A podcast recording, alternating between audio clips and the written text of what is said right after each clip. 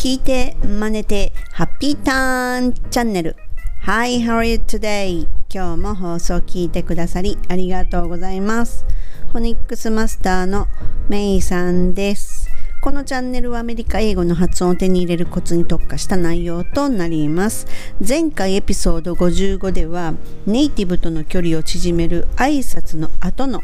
褒める compliment についてお話をいたしました今回はリスナーさんからのコメントで英語舌にならない L の発音が難しい特にこうつながっていくとうまく言えないっていうようなねお話に対してお答えいたします Ready? Okay, here we go! さあコメントのね内容はエピソード42のリスニング力チェック法っていうものが心に染みました。今現在英語が上達していなくて落ち込んでいます。録音して自分の発音とかを聞いてみるとなかなかフォニックスの下になっていない。で特に L の音が悪いなと。で文章になるともう舌が追いつかなくなるといったような内容のものでした。えー、っとですねあそれとねそれに加えてあの言われてることもあるんですけれどもそのゆっくり言えばいいかもしれないんですけどやっぱりこうスピードをね早くこう言おうっていう風にした時にはもうこの下の位置っていうもの自体がもう追いついていないっていうお話もあの追記されてたんですね。でこれについてちょっとねあのお話ししていきます。えっとまず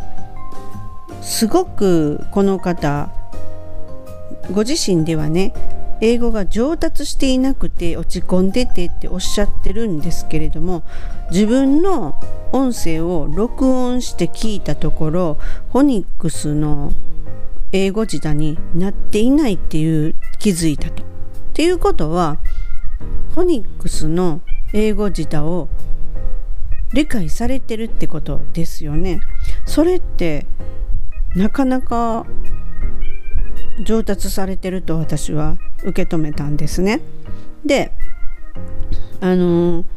まあ、特にね L の音がひどいっていうようなことをおっしゃってるってことは L の音が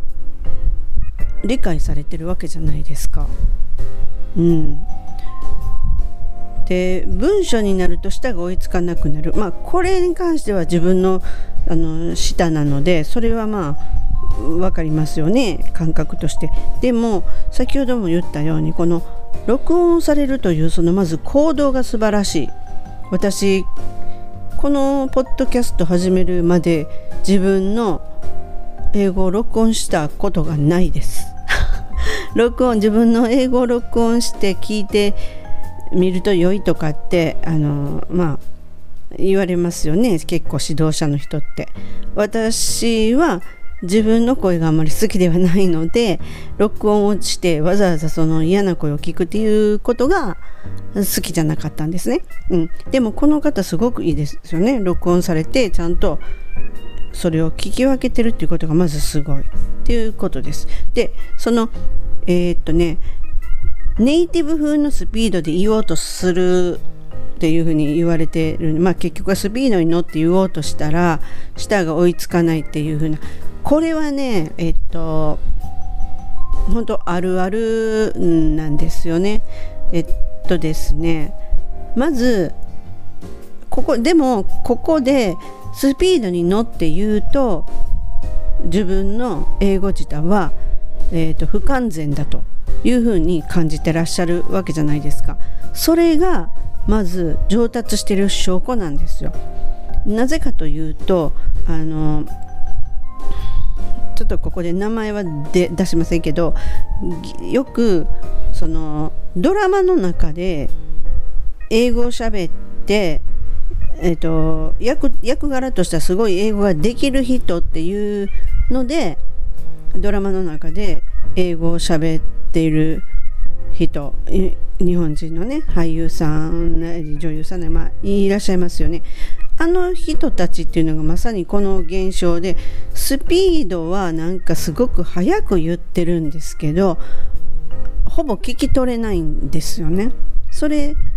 なんですね。でもこの人は舌が追いつかないって自分では言ってる。でもそのドラマやってるいらっしゃる方多分いけてると思ってるんですよね。ご自身では。うん、でまずはこれは本当にそのフォニックスの音が舌に定着していないからこそ起きるのとそれとあの定着してくるとうんまあ自然とって言ったらおかしいんですけれどもよく私が T の音が L の音みたいになりますよっていうことがありますよね。例えば、えっと、little っていうのは正確に言うと little ですよね。でも little っていう風に little のところの t の音は L に近くない little little 本当に t っていう t はもう完璧に無視されてレロっていう風になるじゃないですか。あれが定着してきてそしていろんなものを聞いてるとそれがなんかこう分かってくるんですよね。うん、なのでやっぱり基本はこう戻ってこのフォニックスの音を下に定着させるということがすごく大事だと私は思ってるんですね。でそれと,、えーと、そうなってくると先ほど言ったようにこの崩れた時ねブロークになった時にもう聞き取れて自分もそれが言えるようになってくる。でそれともう一つはその自然とつながった音も分かるようになってくるのと聞こえてくるでもある程度あこういう言い方するんかっていうところはやっぱりその基本的なねことは分かっておかないとえ何言ってるのっていうふうになることが起きるんですよね。でこれが、まあ、今この段階ですよね私がこのポッドキャストで提供していることっていうのはこのブロークになったり下の位置がここだからこういう風な音になってこういう風な変化になってこういう風につながるんですよっていうことをこのポッドキャストで私は配信してるわけなんですね。なのでこれが今度あの当然自分の舌が定着英語舌っていう風な感じで定着してくると言えるようにもなるし当然言えることは間違ってない限りは聞こえるようになるわけですよね。うん、でここでねそのこのこの方が、えっと、エピソード42っていうのはリスニング力チェック法っていうふうなことを私話してるんですけれどもまさにこここのここ42エピソード42で話してるのがそのねブレイクスルーっていうのが必ず来ますよっていう話してるんですけれども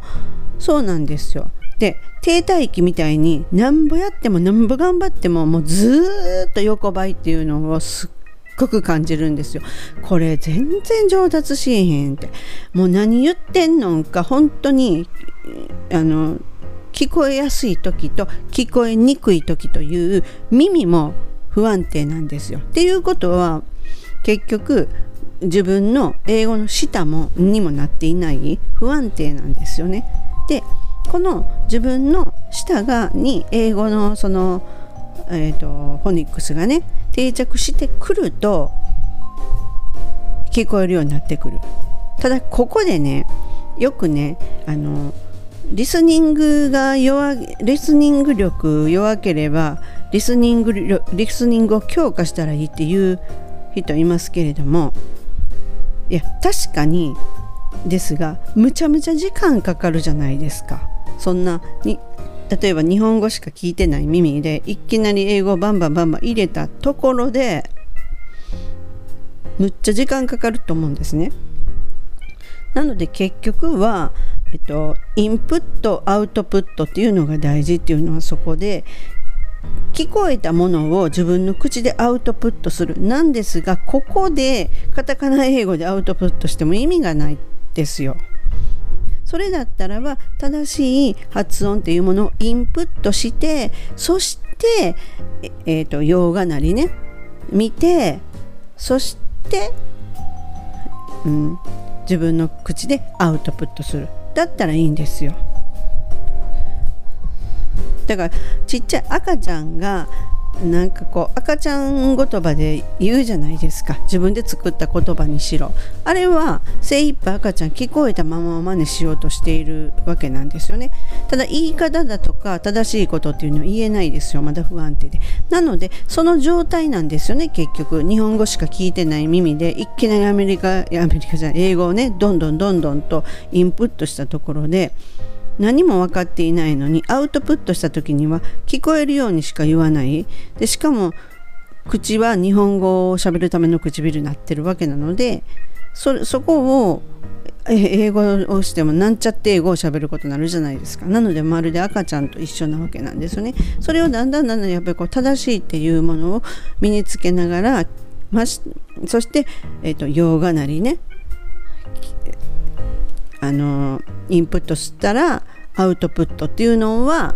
正しい発音でアウトプットするっていうことをこう繰り返していくことによってその段階では本当に横ばいなんですよね。で本当にある時ね突然パーンとこうブレイクスルーが来るのでまあ結局は